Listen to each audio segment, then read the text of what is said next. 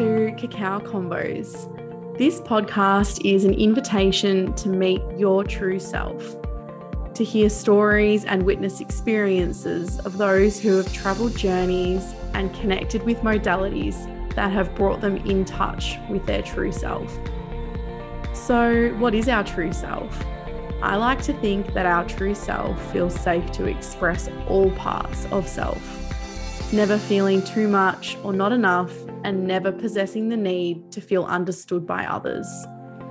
The true self understands itself so deeply that it doesn't need or want to feel validated by others. The true self doesn't fear the future or wonder so much about what's ahead as they trust that they are exactly where they're meant to be, right here in the present moment. And if they weren't, they'd know, they'd course correct. So, as I share how I have come to know and embody my true self and invite guests who have done the same, my hope is that you come to meet yours too. May you hear parts of your story through others and feel safe to fully and authentically express your truest, most beautiful self. In this episode of Cacao Convos, I interview the wonderful Chloe Bennett. Chloe is a writer and conduit for deep soul remembrance through the lens of human design, metaphysical body wisdom, and her own intuitive skills and abilities. Through what many have described as a nurturing, no BS approach, Chloe guides and activates women to embody unshakable self trust so you can feel at home within yourself as you swim in and throughout the beautiful, wild waters of life. Whether it be through her one on one containers, her custom poetry, which is amazing, or the big vision currently brewing, you can be sure that Chloe will activate something truly magical within you. There were multiple avenues we could have traveled down for this conversation, and I'm sure I will have Chloe back on the podcast in no time. But we decided to explore Chloe's experience of reclaiming her sexuality. Chloe vulnerably shares how she went from breaking point to breakthrough and shares the ins and outs of some big life decisions she made and why. We explore how, in today's society, there is a very binary way of communicating around sexuality. And Chloe actually shares some really great tips on how a simple change in language could shift so much of the stigma around sexuality for so many people. She shares how the phrase coming out never resonated for her and why, and how going through this process of reclaiming her sexuality was actually the deepest honoring of her true self. I know you are going to love this conversation with Chloe, and I'm sure you'll be as captivated by her voice as I am every time I hear her speak. If you would like to read more about Chloe's work, you can find her at www.chloebennetco.com that's C H L O E B E N N E T T C O dot com or on Instagram at Chloe Bennett Co. Grab your cup of Nourish Hub ceremonial grade cacao and let's dive in. Hi, everyone, and welcome back to Cacao Convos, the podcast. I'm here today with the beautiful Chloe Bennett, and we are going to have a really beautiful conversation today. So I'm very excited to have Chloe on. Thanks for joining me, Chloe. Thank you for having me. I am very excited for this chat. Beautiful. To get started, Chloe, I would love for you to introduce yourself, tell us a little bit about what you do in the world. You know, we were just talking before um, we started recording about I resonate with what you say. We change so often and so quickly, and we both hate bios. And um, yeah, really talking about what we do because we evolve at such a rapid rate. So I resonate with that. But yeah, we'll just roll with whatever's relevant for you today. Mm-hmm. um, thank you so much for having me, first of all. Um, I feel like with anytime I, you know, describe who I am or a bio or anything, I always start out that I am just human, so human. Um, and I really do my best each and every day to try and honor my humanness because at the end of the day, that's what we're here to do, essentially. There's all these dimensions and all these things. But I think grounding back into my humanness is something that I really like to do for myself and also do for other people. Um, I guess through my work, what it tends to come back to is this um, guiding people back to this soul remembrance. And it's generally through the lens of human design, metaphysical body wisdom, um, my own intuitive abilities, and also um, a bit of astrology as well. In the past, worked with women one on one. and they tend to describe my approach to everything I do as a bit of a nurturing but no BS approach, which is, I mean, mm-hmm. I love it really, um, which is really cool. But my work is definitely shifting at the moment. So I'm in a bit of a void space, which is actually really cool, a little bit uncomfortable, but cool. Um, but me, as I guess a cosmic profile for anyone who loves that sort of stuff, I'm a Libra sun, a Cancer moon, and rising. And in the human design world, I'm a 4 6 projector with emotional authority. Um, and one other like note that I love to make about my natal chart is that I'm wildly Uranian. So Uranus rules my natal chart big time, basically meaning that I love change. I'm changing all the time. I'm a chameleon in this life through and through. Um, but yeah, hopefully that gives you a bit of an idea as to the person behind the microphone and who you're listening. Just talk about all the things. Mm, so beautiful. I'm so glad you mentioned that because I froth that stuff and I talk about it all the time. so, yeah, thanks for letting us in on your profiles and your makeup.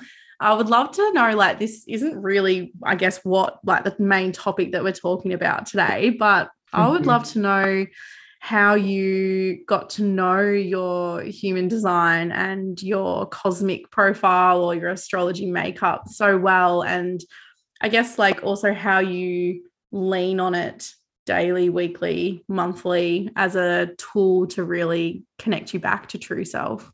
For me, it really came about. I don't really remember the exact moment that it dropped in, but a big theme for me ever since the beginning of it has been that it allowed me to understand things or bring language into the energetics that I was experiencing.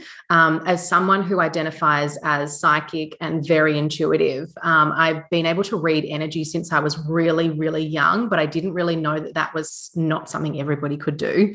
So then picking up the languaging of astrology and understanding, even from the simple parts of the different elements and things like that. Um, for example, I'm pretty much all air and all water with a little bit of fire in there and a little tiny bit of earth. Mm-hmm. Um, so understanding that and giving languaging to what I was experiencing in like my present life was really supportive because growing up I was someone who I felt a lot of shame around my emotions um, even though I was really intuitive and my emotions gave me a lot of wisdom I'm someone who, I mean, these days I love a good cry, but growing up, that wasn't something that was encouraged or celebrated or seen as a strength, really. So I think definitely through understanding, for example, my Cancer moon and rising, being a water sign and being so emotive and so intuitive, it actually allowed me to see my emotions as a strength and really learn to utilize them in the way that they were given to me to utilize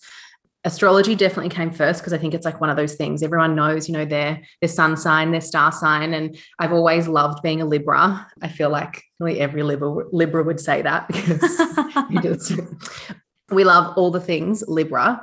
But then human design came along a couple of years ago now, and I found out I was a projector, which at the time I was coming in and out of burnout, and I could just couldn't really get on top of my energy.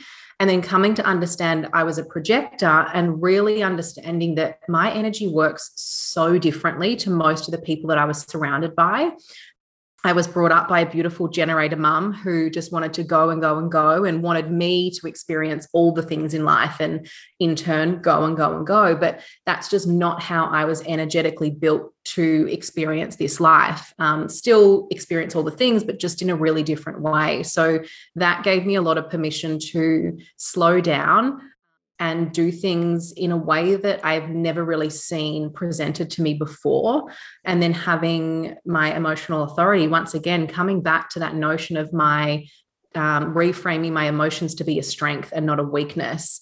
Um, and I mean, I could go on because there's so many elements of my human design. Um, another thing that comes to mind is my open G center, which then connects with that Uranian energy of being, you know, quick to change. I'm a very I'm very chameleon like. I, I said to Shannon before we jumped on, I'm like, I could be a different person tomorrow. You know, mm-hmm. ask me what I'm doing today or who I am today, and I'll tell you.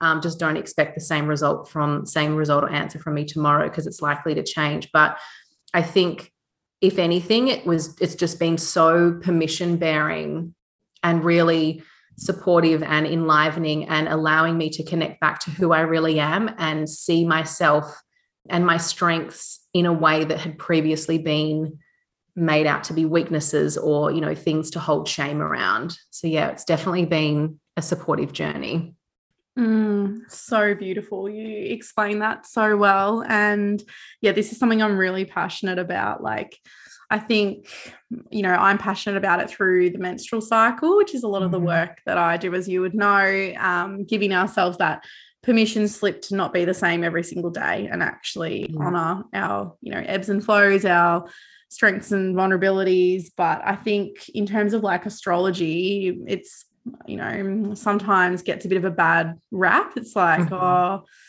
yeah it's so generalized you know there's like 100,000 virgos in the world but when we actually understand our chart and our human design and all these beautiful frameworks in such depth, it really gives us this deep understanding of like who we are and the self-acceptance and permission slip is something I'm really passionate about. So thank you for touching on that.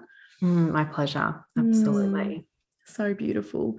All right. So you mentioned there, you know, when you were growing up, it didn't feel like you felt a lot of shame around expressing your emotions. And yeah, I'd love to just, I guess, dive straight in and hear a little bit about your story, your upbringing, um, and the topic that we we went through so many beautiful topics. It was really hard for me to choose, but the one so that our listeners know that we landed on was reclaiming the truth of your sexuality through self trust energy healing and a deep devotion to living with personal integrity, which is just so mm-hmm. beautiful. So, mm-hmm. I would love to start wherever you would like to start with your journey, your upbringing, mm-hmm. your story, and then we can go from there. Yeah, it's like where to start. Yeah. It's, it's you know, um, turning 30 recently, it's like, do I go back to three year old me or what year old me? But I think something to touch on first is my upbringing, so to speak. So I um, was brought up in a separated family that absolutely did their best. I was surrounded by a beautiful mum, an incredible support system in particular places, um, other places feeling really challenging. And I think going through and still reflecting on my upbringing, it's really clear to me as to why certain things played out the way they did. Um, a big theme of protection, to be quite honest. Um, mm-hmm. Even though looking back, I definitely know that I would have experienced my, you know, I like to talk about reclaiming my sexuality instead of coming out, like as because it was a process and it was a process about me and for me. But if I think about that, could have definitely looked different had I had different experiences earlier on in life. But I know looking back on the way that I did experience things and the way that I was brought up, that it was just a matter of trying to make sure that I had the best life possible and trying to make sure that I was protected, I was safe, I was healthy, and I was happy. It's just that I think those those choices and those actions were coming from a place of a dream that someone else had for me, not the dream that I had for myself. So it's one of those things that's really tricky, like where to sort of pinpoint. But I think something to note was that when it comes to my sexuality, I always, like, I had an inkling from a very young age that I was different, so to speak, um, different from what I was surrounded by, who I was surrounded by.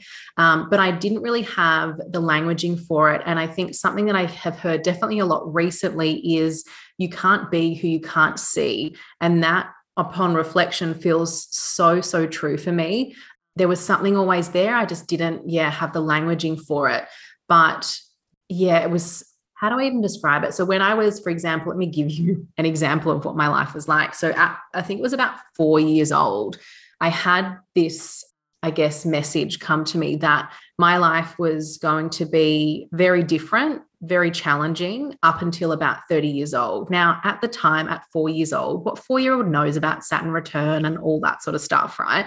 So at four years old, I had this wisdom that, you know, life was going to test me essentially life was going to be very colorful up until 30 and then um, it would begin to feel more grounded and that voice that message that really pulled me back in so many challenging times but i think the thing is now with where i am now in my life and reflecting back it was almost like my anchor that allowed me not to go too far into the dreams and the stories that other people had for me and allowed me to stay on my path um, even though it was a very windy one, it allowed me to stay on my path and find my own truth.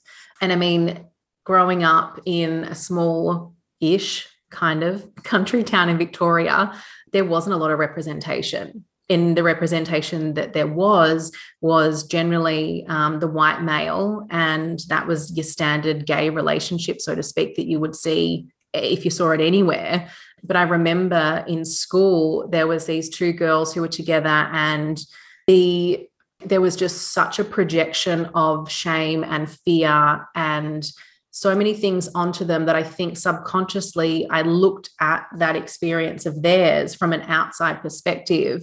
Um, and I thought, you know, I don't want that for myself. So I think subconsciously, to some degree, I then almost tried to just do life the way I should do it go after the things I should want to do, you know, the tick box life, the white picket fence, get married, have kids, do all the things, even though if I would stop in any moment and ask myself if that's what I really wanted, the answer would be no.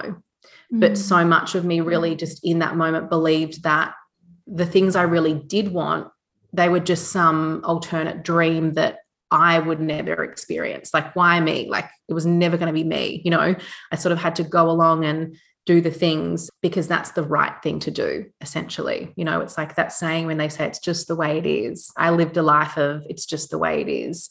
Um, and it was very detrimental, not only to my emotional and mental well-being, but also my physical well-being. Um, it all the sort of disease that accumulated over the years from different things, not even just the sexuality thing. It landed me in a space of severe endo. And a lot of pain. I put on quite a lot of weight. I really struggled with my weight and in and out of adrenal fatigue. So there was this massive space of time where I was, you know, I'd had surgeries and I was having tests and injections and all this sort of stuff. And what came as a result of that was that I became incredibly disassociated from my body um, as a way of, you know, protecting myself and still I guess, a coping mechanism to be able to still do life. I definitely was surviving, not thriving. And, but yeah, I look back on that. And if I think there was this time in my life, this gap in my, my life where I was, the universe was pulling me in all these directions. However, I couldn't quite grasp it. I couldn't quite see it because I was so disconnected from the biggest wisdom center that I have, which is my body and my emotions. So, for a really long time, I lived as someone completely different. I lived as someone that I look back, I'm like, I don't even know who you are. Definitely an orchestrated version of who I thought I should be. But then I think about it too, if, in terms of my human design and having an open G center when wherever you're open in your human design chart, you are really prone to conditioning. So it was really quite easy for me actually to attach myself to someone else's vision that they had for me. Um, but that just then resulted in, as it does with anything, when we leave it dormant for so long and don't give it attention, it'll manifest into the body. And that's exactly what happened for me. Um, and then it sort of came to a crossroads where I knew something had to change. Um, that's when I moved to the Gold Coast. And from that point on, my life just completely flipped upon its head. And I finally began to recognize myself, feel like myself, know myself. And it was the most wild experience. And I think it still is because it's a never ending journey, you know, getting to know yourself, especially someone with an open G center. But yeah, I, I hope that kind of gives a bit of a glimpse. And I can, like I said in the beginning, Open Head Center, I can talk all over the shop. So it's like anchor me back into anything you like. But yeah, hopefully that gives a bit of an idea as to, mm, yeah, how things sort of started, unfolded, and where I am now. Mm, yeah, you speak so beautifully. I always love listening to you speak. Um, so thank you for sharing that part of your journey. And yeah, you've explained it so, so beautifully. I would love to know.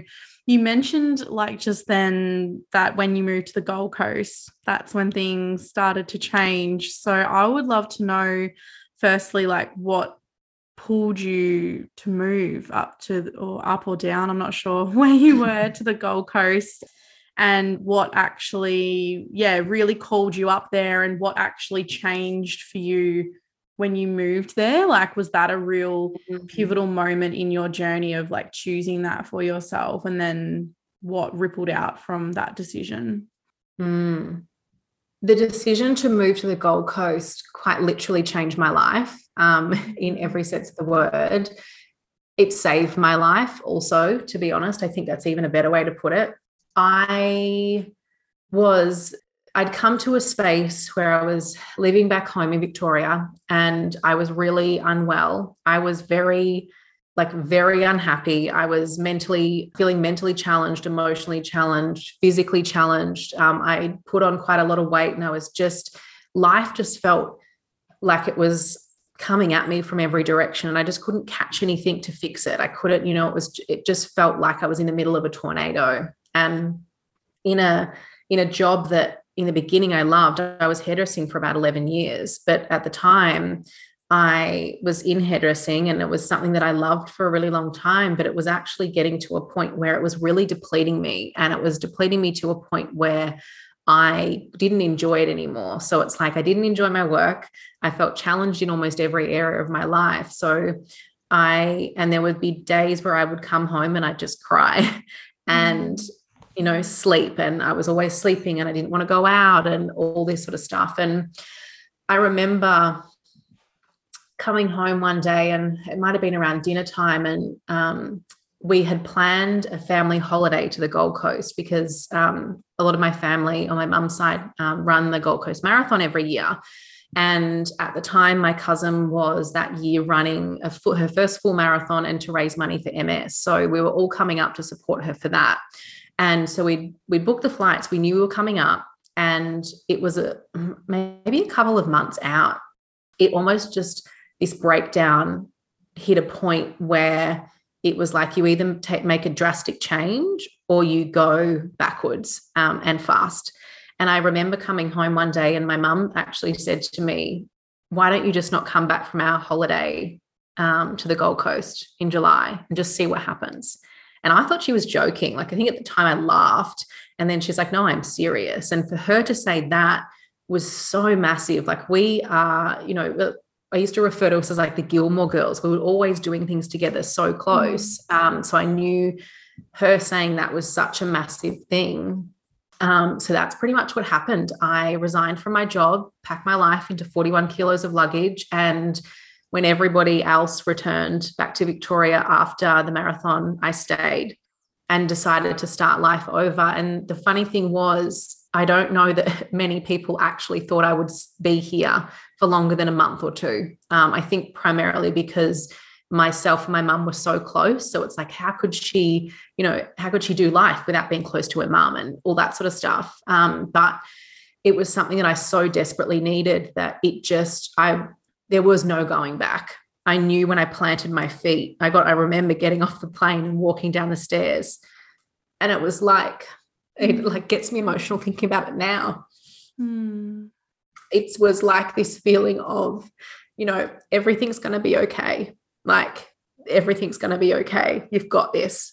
And I mean, I knew that it wasn't going to be easy because there'd been other family members who'd attempted to move to the Gold Coast in previous years, all different ages, all different people. And it, you know, it either took a really long time for them to do it or it just didn't stick.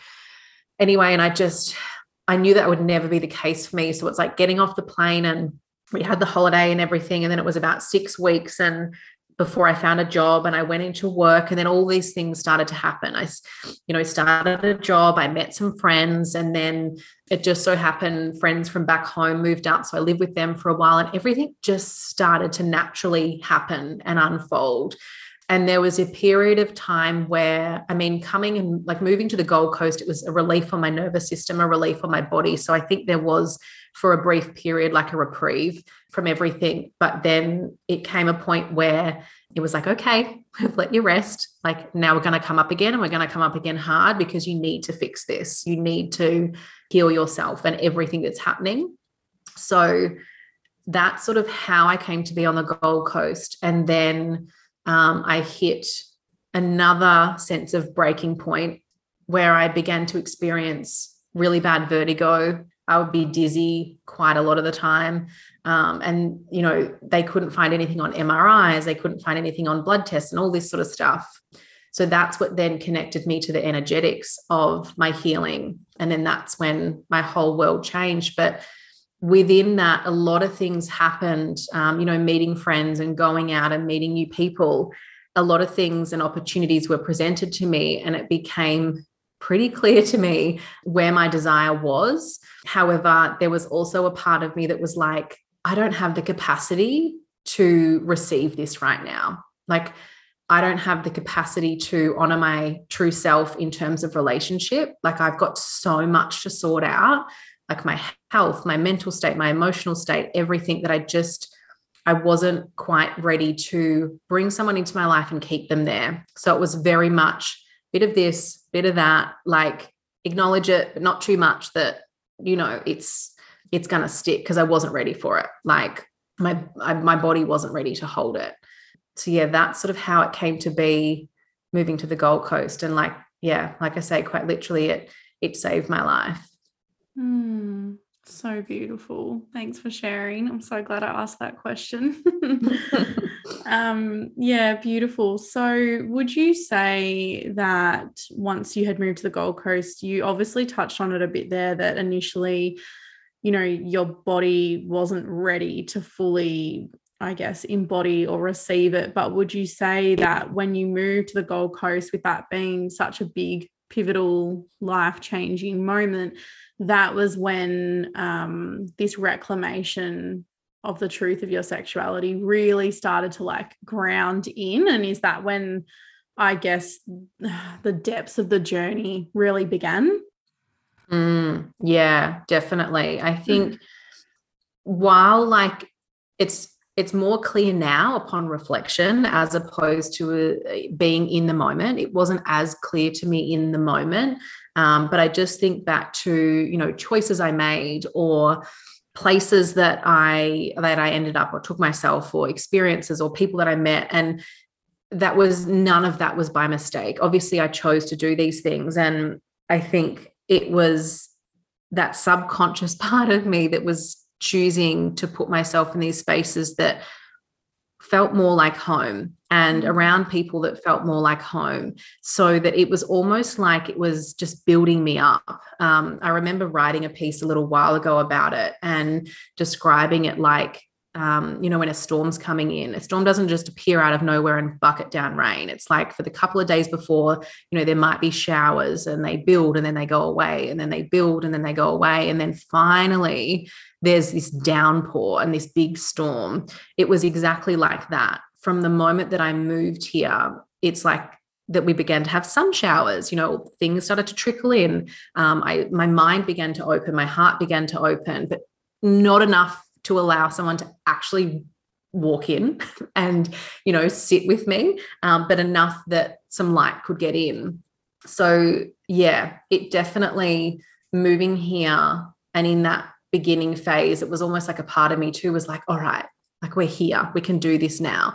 Because too, I wasn't surrounded by everyone I grew up with or mm. my friends from school or anything like that. Like it, it was a fresh start. No one knew me. I had no friends here when I moved. So it was really an opportunity to create myself like start again. And it's actually funny going back home now because it's almost when I'm interacting with people, it's quite funny because I'm like, you're interacting with the person that I was when I left. not the person that's standing before you today, not the mm. real me, mm. which I mean, I don't take any offense to. It doesn't bother me. It's just really interesting because, yeah, essentially coming here, it allowed me to recreate myself and step into my sexuality in a way that feels really true for me. Because I think another thing that I held resistance around, like talking about it, even for so long, like I just lived it before I spoke about it. Like I lived it before I spoke about it for a while. And then it just became annoying that everyone was assuming I was straight. mm. So, but yeah, I, I feel like I've lost my train of thought, but it was mm. a it was a wild time in that process of it unfolding and getting to where I am now for sure. Yeah, so beautiful. I was going to ask you next, you know, you've touched on it anyway, but I was going to ask you like when you reached your turning point where you like fully accepted it for yourself and then what mm-hmm. did your process look like in terms of i guess really fully embodying it and accepting it for yourself and like stepping into that truth and then also what did your process look like in terms of I guess what you were saying there, like I started to live it before I talked about it. Like, mm-hmm. yeah, when did you fully embody it for yourself and then share that truth with people around you, like your loved ones? Mm-hmm. What was that process like? Something that I was really conscious of the whole time was that I wanted to keep it to myself so that I could embody it in a way that felt true for me. And not even out of shame, it was more so out of the fact that I'd felt for so much of my life that I was easily influenced by other people's dreams and visions uh, for me, you know, and of me. And I was really conscious that anything that I told people, they would always lovingly, you know, give me their opinions or um, suggestions or, you know, just say things. I just didn't, there was so much that I didn't want to hear because I wanted to give myself the opportunity to hear my own whole truth first um, and get to know what that looked like in just day to day life in the way of where my eyes go in the way of how my body feels my heart feels around certain people um, so that i guess when it came to a point of me actually telling people well which i mean that whole thing to me is just ludicrous but that's a whole nother story mm. that like we even need to tell people but yeah it was definitely something that i kept myself and processed myself and just lived out for a while and then like I say, I, it got to a point where it just felt annoying that people assumed. And I remember just before I sort of because it was over a very long period of time. I told people here and there and and more so just being like FYI, I'm not straight. Like so don't assume like let's catch up mm. with the times um as opposed to this big like oh my God, you know, like I'm just like, FYI, I just need you to be across this. Okay. We need to use different language. But I remember prior to that happening, I was on my own and I had this feeling come over me and my chest began to hurt so much. And I sat with myself and there was this question that came over me. It's like, what do you really want? Like, what do I literally asking myself what I really want? And in that moment, I realized that I'd never actually sat there and asked myself what I really wanted. It's like I was kind of in this energy prior to that being like, you know, I just like, it doesn't matter, like the gender, whoever, whatever. It's like all about the energy and da da da, which is amazing and so many people's truth. But like reality was that was not my truth at all. Like I couldn't care less if a man hit on me ever again in my life. Like, no, never going there. So it was like realizing that and sitting in that, it just, it felt like my heart was breaking for all myself over all those years that I never gave myself the opportunity of asking myself what I really wanted. It's like in that moment, I'm like, you've, I felt like I'd wasted so much time in living into a like reality that wasn't really mine. I wasn't giving myself the opportunity to be in relationship with, you know, the women that I really wanted to, being in relationship with the, like just creating a relationship that I really wanted to.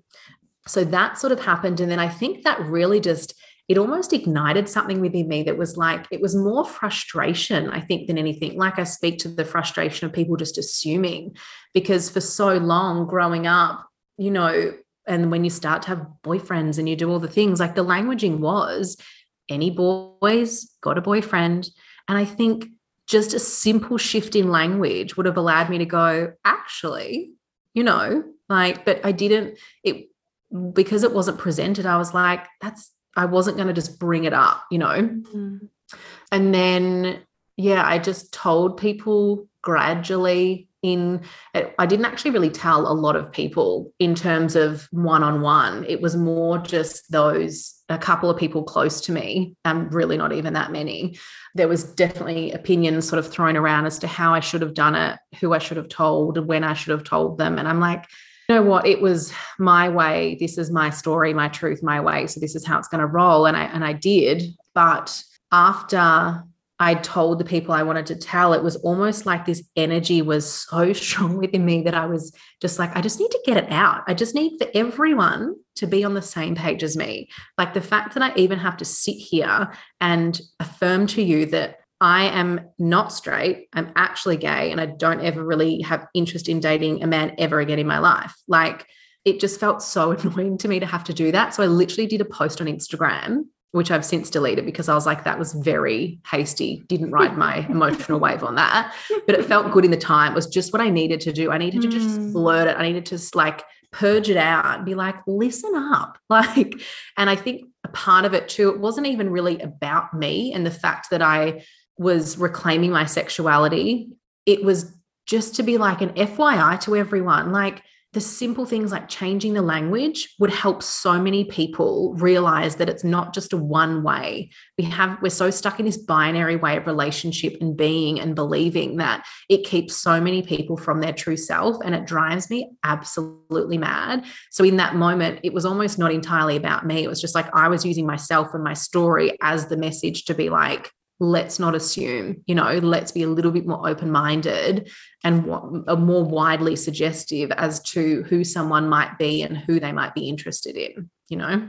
Mm, this is so good. I'm just like frothing all of this. And I love what you said about, you know, not you not really using the words like coming out and how they didn't really yeah. resonate for you. And it was just more of like a hey, FYI, you didn't feel like there needed to be this huge kind of coming out. And like perhaps for some people, that's totally their truth. But I love Absolutely. the way that you explained you know the um i lived it before i spoke it and i really wanted to embody it for myself first before i i guess like took on conditioning of how other people live out that truth or how other people actually express that i just think this mm-hmm. is yeah, absolute gold. So thank you. Yeah, something you touched on there, which I would really love to ask you if you're open mm-hmm. to it, is you feel really strongly around this change in language. And I think this is so important. And I'll be completely honest, like, this is something I've been really working on mm-hmm. doing and embodying in the past, I would say, a couple of years, like, specifically yeah, something I've really been trying to like change my conditioning around and like changing my language. And do you have any suggestions for anyone listening who also wants to really change this, you know, in the way they communicate and the language they use? Do you have any suggestions for how to actually change that language, like different, yeah, ways of communicating this? Mm. I think for I mean firstly I want to say I'm not perfect. You know, mm-hmm. I I think something that I've really built awareness around especially the last couple of years with everything going on globally is that just because we are a part of a community or a movement or something doesn't mean we get everything right. Um, so I think it's giving yourself, no matter who you are, what you're a part of, giving yourself compassion and grace for the fact that things are always changing and evolving, and everyone's going to have a different stance or opinion or way of sharing something, expressing something. So I think what I will say is literally just from my perspective, but just don't overcomplicate it for mm. a start. I think we get so stuck in our heads about that it, we've got to say it this way. It's like we feel like we need all these prompts and we feel like we need, yeah, just these words to say and not to say. But honestly, I think the biggest thing is before you speak, take a breath. Mm. Like take like swallow. You like give yourself a couple of seconds. Like do something, drink some water, take a breath. We're so quick to just respond to people because we have something to say, not because we've actually listened to them and seen them. Um, I think if we just slow down. And even in the example of um, you know people saying to me any boys on the scene? Like have you um, you're dating any boys? Like need to tell me about any boys. It's as simple as are you seeing anyone at the moment? Mm. like so simple. Or is there anyone in your life you know is there anyone special in your life at the moment? And that's not even like when you say that that's not even like insinuating that it, there might be someone of a different gender or whatnot that like it's not even insinuating that it's just a general question. It's taking us out of that binary way of communicating of seeing any guys seeing any girls like anything like that and just going are you seeing anyone? Is anyone making you happy right now? Like what are you really excited about too? And i think even coming back, like drawing self back from, are you seeing anyone? Unless you know and you've had a conversation with someone that that's actually a desire in their life right now, that they are actively dating, they're actively out there, you know, seeking that relationship, don't ask. Like, ask them, what's making you happy right now? Like, what are you so excited about? Because I guarantee you, if they're dating someone, they're going to be excited about it and they're going to tell you. Mm. But it just takes us to out of this idea that in order to be happy we need the relationship the money the job you know the house all these things the kids. I've got friends who have no desire to have kids yet still get the question when are you having kids? If we just simplify it massively like what makes you happy? What are you excited about? What do you want more of? One it'll actually allow people to get more like in touch with who this person is and what their desires are and get to know them on an even deeper level because it then gives that person permission to guide the conversation where they want it to go and share what they actually want to share not share out of obligation because they've been asked a question that they feel like they have to give an answer to you know Mm, this is so good. So good. Thank you so much. Yeah, I think I'm even thinking of like ways in which I've been asked those Mm. um not open-ended questions, you know, like the Mm-hmm. closed off questions and it's like then I find I'm just like literally thinking of examples where I've then felt so drained after that conversation and I've never really made the connection as to why, but it's because Mhm. you feel like you need to give an answer even if Mm. there's nothing really to share or talk about, or it's not Mhm. really something that's on your heart at that point in your life. So I think, yeah, these assumptions and closed off questions can be very restrictive. So, Mm. yeah Mm. they keep our relationships and our connections small really Mm, it's like we need to ask the broad questions you know to allow the relationships and communication and connection to expand and be expansive mm. And I'm just thinking, like, what if a family member of, and I'm not saying no one ever has, but what if a family member of mine asked me that? Like, what would I share? And even just Yeah. the thought of that gets me so excited, you know, like I'd Mm. actually share all these amazing things that I'm working on and that I'm feeling great about in my life. And it would actually be such a beautiful exchange of energy because I'm sure they'd be able to feel my energy through, you know, how excited I am. So, yeah, yeah this is 100% Mm, so good. Okay, I was going to ask you, I'm like backtracking a bit now on what you mentioned about your physical health. And this is something I'm passionate about as well, is like Yeah. um, how our emotional landscape and what we're feeling emotionally can affect us so deeply in the physical realm and how the two are so interconnected. So, what I would love to ask you is like, I'm sure it did, but how did your physical health change once you started to actually step more into this truth?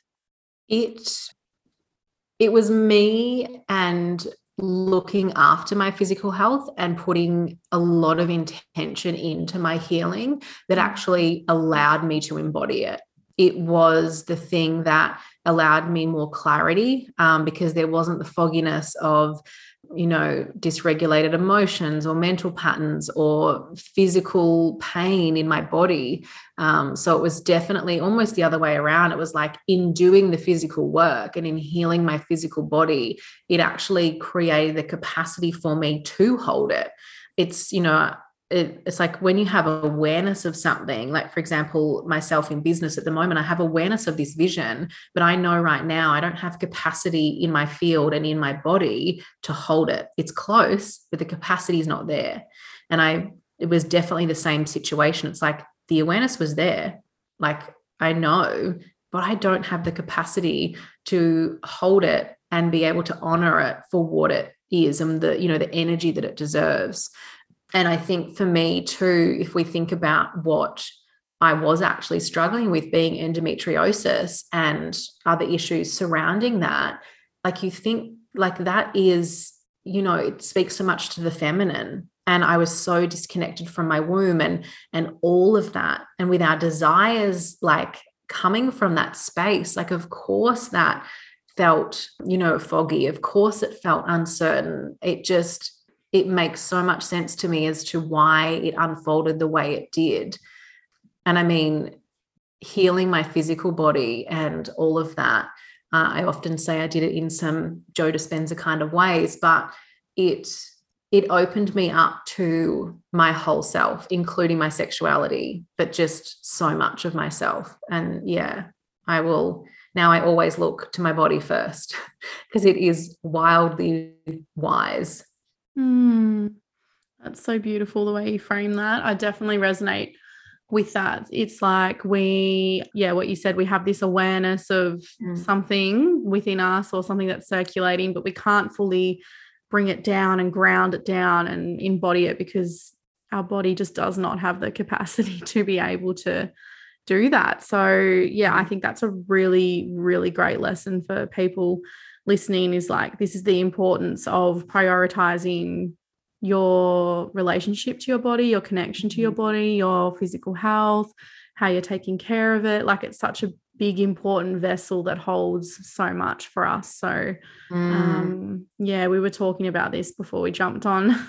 yeah. uh, we are um, recording, I guess, like, well, you know, Scorpio season's finished, but kind of like at the tail end and then the start of mm. eclipse season. And we were saying how sometimes like all of this stuff happens and you evolve so quickly but your body just can't hold it all at once it's just mm. too much so um yeah i think that's a really good point for people to remember yeah mm. and just know that like those things we have the awareness around and that are you know we're holding at arm's length because we don't yet have the capacity it's like they're not going anywhere i mm. think we have mm. this fear that we've got to do it now you know it's like you're talking about this beautiful podcast being in such a just process for such a long time. It's like the awareness was there, but you knew it wasn't ready to drop in yet. It wasn't going anywhere.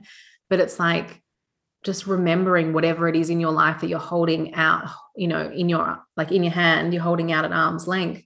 It will still be there, but you need to create the capacity and the space for it to actually be able to land and be honored, you know. Mm, so beautiful. And I think it's like what I've learned anyway, particularly only really over the past couple of months is like just trust yourself just mm-hmm. know that yeah because i think for me i've had this pattern of like really rushing things and birthing things before they're fully ripe because yeah like what you said you have this fear that they're not going to be there if you don't act on it straight away mm-hmm. and i think really when we do allow ourselves to gestate and prepare our environment, our body, whatever it is, for what wants to come to life. It's like this trust in ourselves that everything will be birthed at the perfect time and we will be able to embody what we need to at the perfect time and just trusting our timing you know like i'm just thinking about this podcast which is mm. obviously wildly different to what we're talking about but it's like i just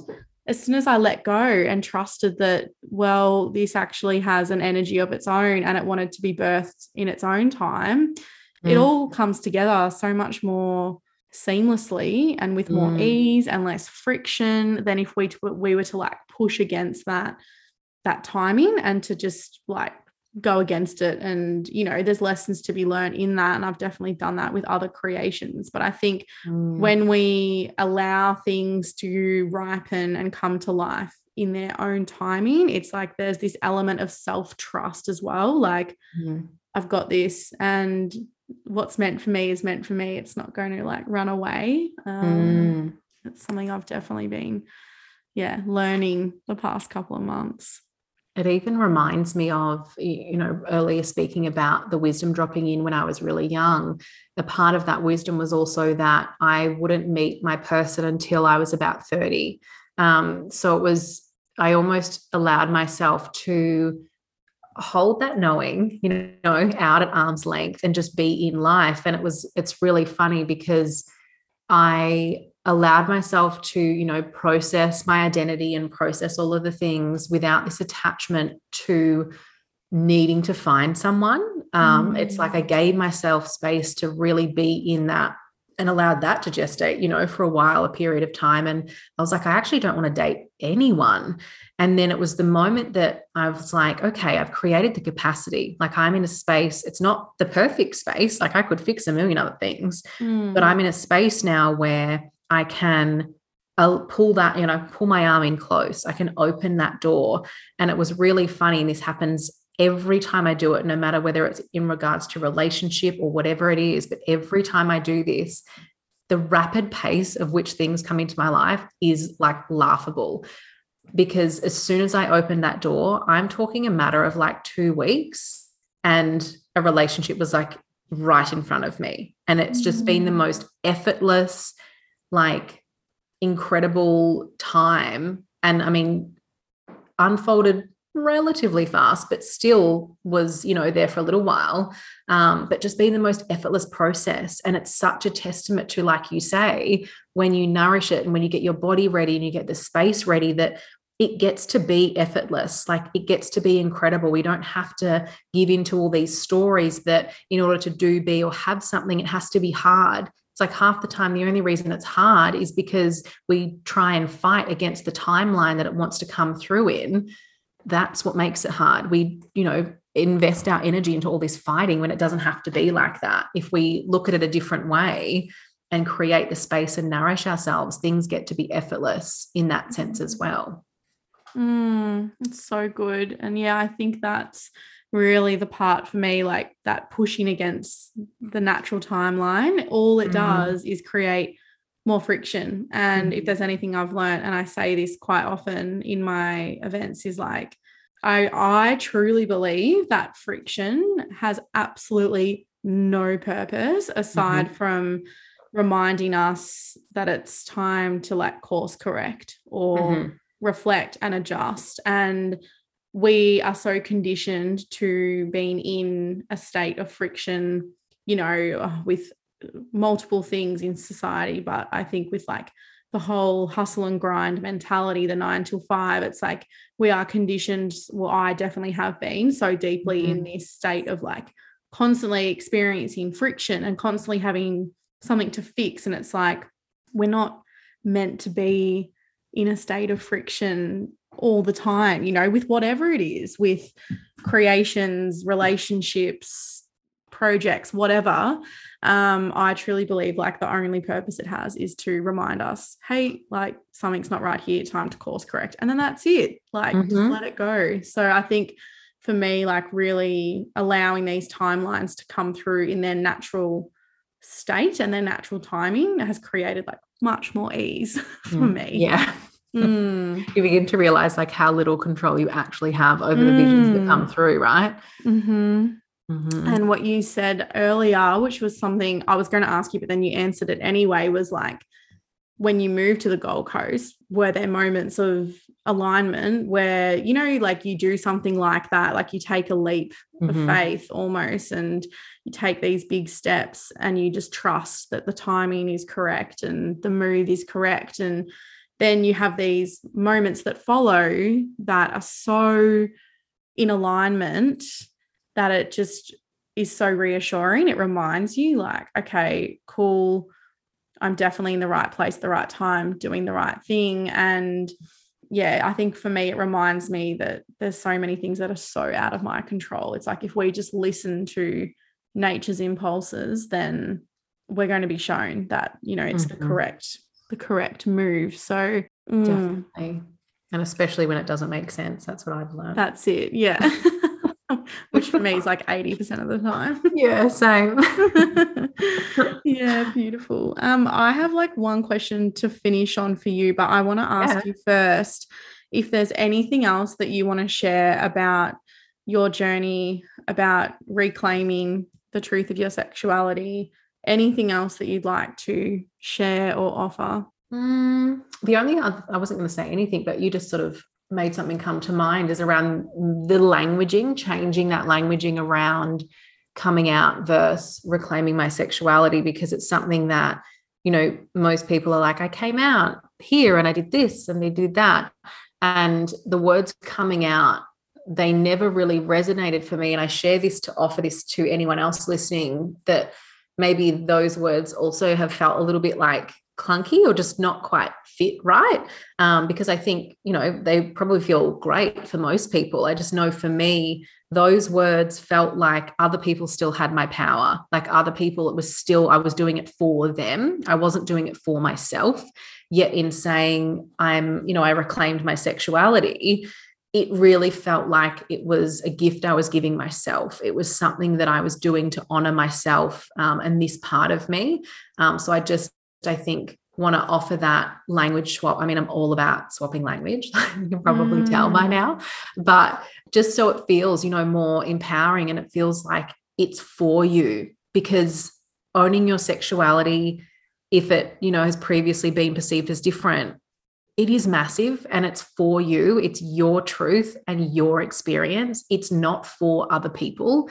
They might make you feel like it is, but trust me, this is your process and your experience. So curate it in whatever way that looks good. I mean, feels good and looks good to you because, yeah, it's worth it. Like you don't have to do it how they say, you know, one community says this and one community says that. Like tune in and do it in a way that feels good for you and honor yourself in a way that feels good for you. But other than that, that are my final words from my mouth, other than your question. Mm, and what a good what good final words. I feel like this like beautifully encapsulates the intention of this podcast is like mm. this real honoring of true self and to me true self is like literally that like what's true for you not mm-hmm. what's true for the person next to you. And that doesn't mean that if the person next to you has a different truth that it's right or wrong. It's like why can't we just live in this way where your truth is your truth and my truth is my truth and it's all welcome? And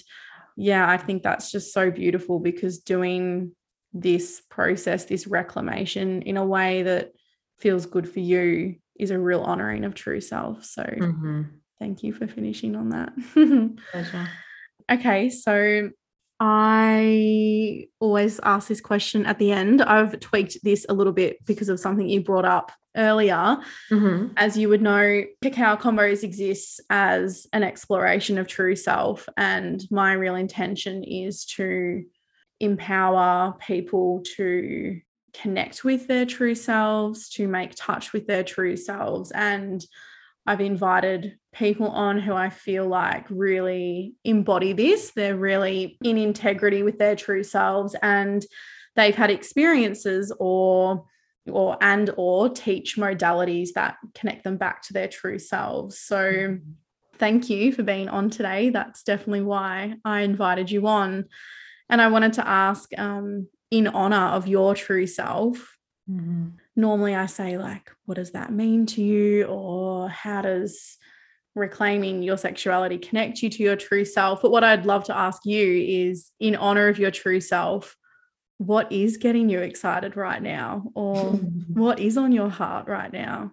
As I said to you before we started, so definitely whatever life is going to surprise me with now because, um, like I mentioned before about my 100 rebirths, one thing I've learned through that process is just to surrender and that I really don't have as much control as I like to think I do. Um, the universe has sent me a lot of amazing things so far through my Saturn return. And I just think there is so much more to come. Um, I'm in a void space at the moment in terms of my creative process and my business and how I'm supporting people and what's coming through feels so wildly exciting. And it actually came through in an energy healing a couple of weeks ago. So it's going to change a few things, but just allow me to step into my gifts, abilities, all the things in an even more expansive and exciting way. So I'm super excited for that.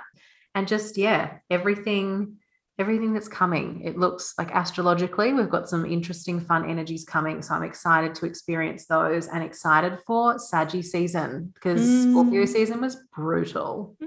so brutal. I feel like it is every time around, but love your Scorpio, but time mm. to go. yeah, mm-hmm. a little bit, just in small doses. Yeah. Oh, so beautiful. Thank you so much for being on today and sharing your story. It was such an honor to, yeah, be the first person on the podcast to hear it. And just, yeah, I absolutely love the way you speak and you share and the way that you write, especially. It's just so mm-hmm. beautiful. And I really appreciate you spending some time with me on the podcast. So thank you so much. No, thank you for having me. And anyone who's listened, especially up until this point, thank you for being here because time is definitely precious. So I appreciate all time and energy invested from from you and from everyone listening. Mm, so beautiful. And I will there'll be like an intro obviously at the start of this episode that people would have listened to but i will pop links to your work and where people can connect with you and read more about your journey and what you do in the show notes. Um, but yeah, thanks so much again, Chloe. No worries. Thank you for having me. Thank you so much for tuning in to another episode of Cacao Convos. If you enjoyed this episode, I would love to hear your questions and feedback, either in the reviews section on your favourite podcast platform or you can pop into my inbox at hello at nourishhub.com.au. The production of this podcast is possible thanks to Nourish Hub ceremonial grade cacao. This ceremonial grade cacao is a beautiful heart elixir that I've been sacredly using for years now, and it is something that I personally gift to my podcast guests to help us land in our hearts before our conversation. If you are interested in finding out more about our cacao or other offerings, you can reach us at www.nourishhub.com.au and on Instagram at nourishhubcacao and nourish.hub.co. Thanks again for your time and your presence, and I really look forward to sharing another cacao convo with you very soon.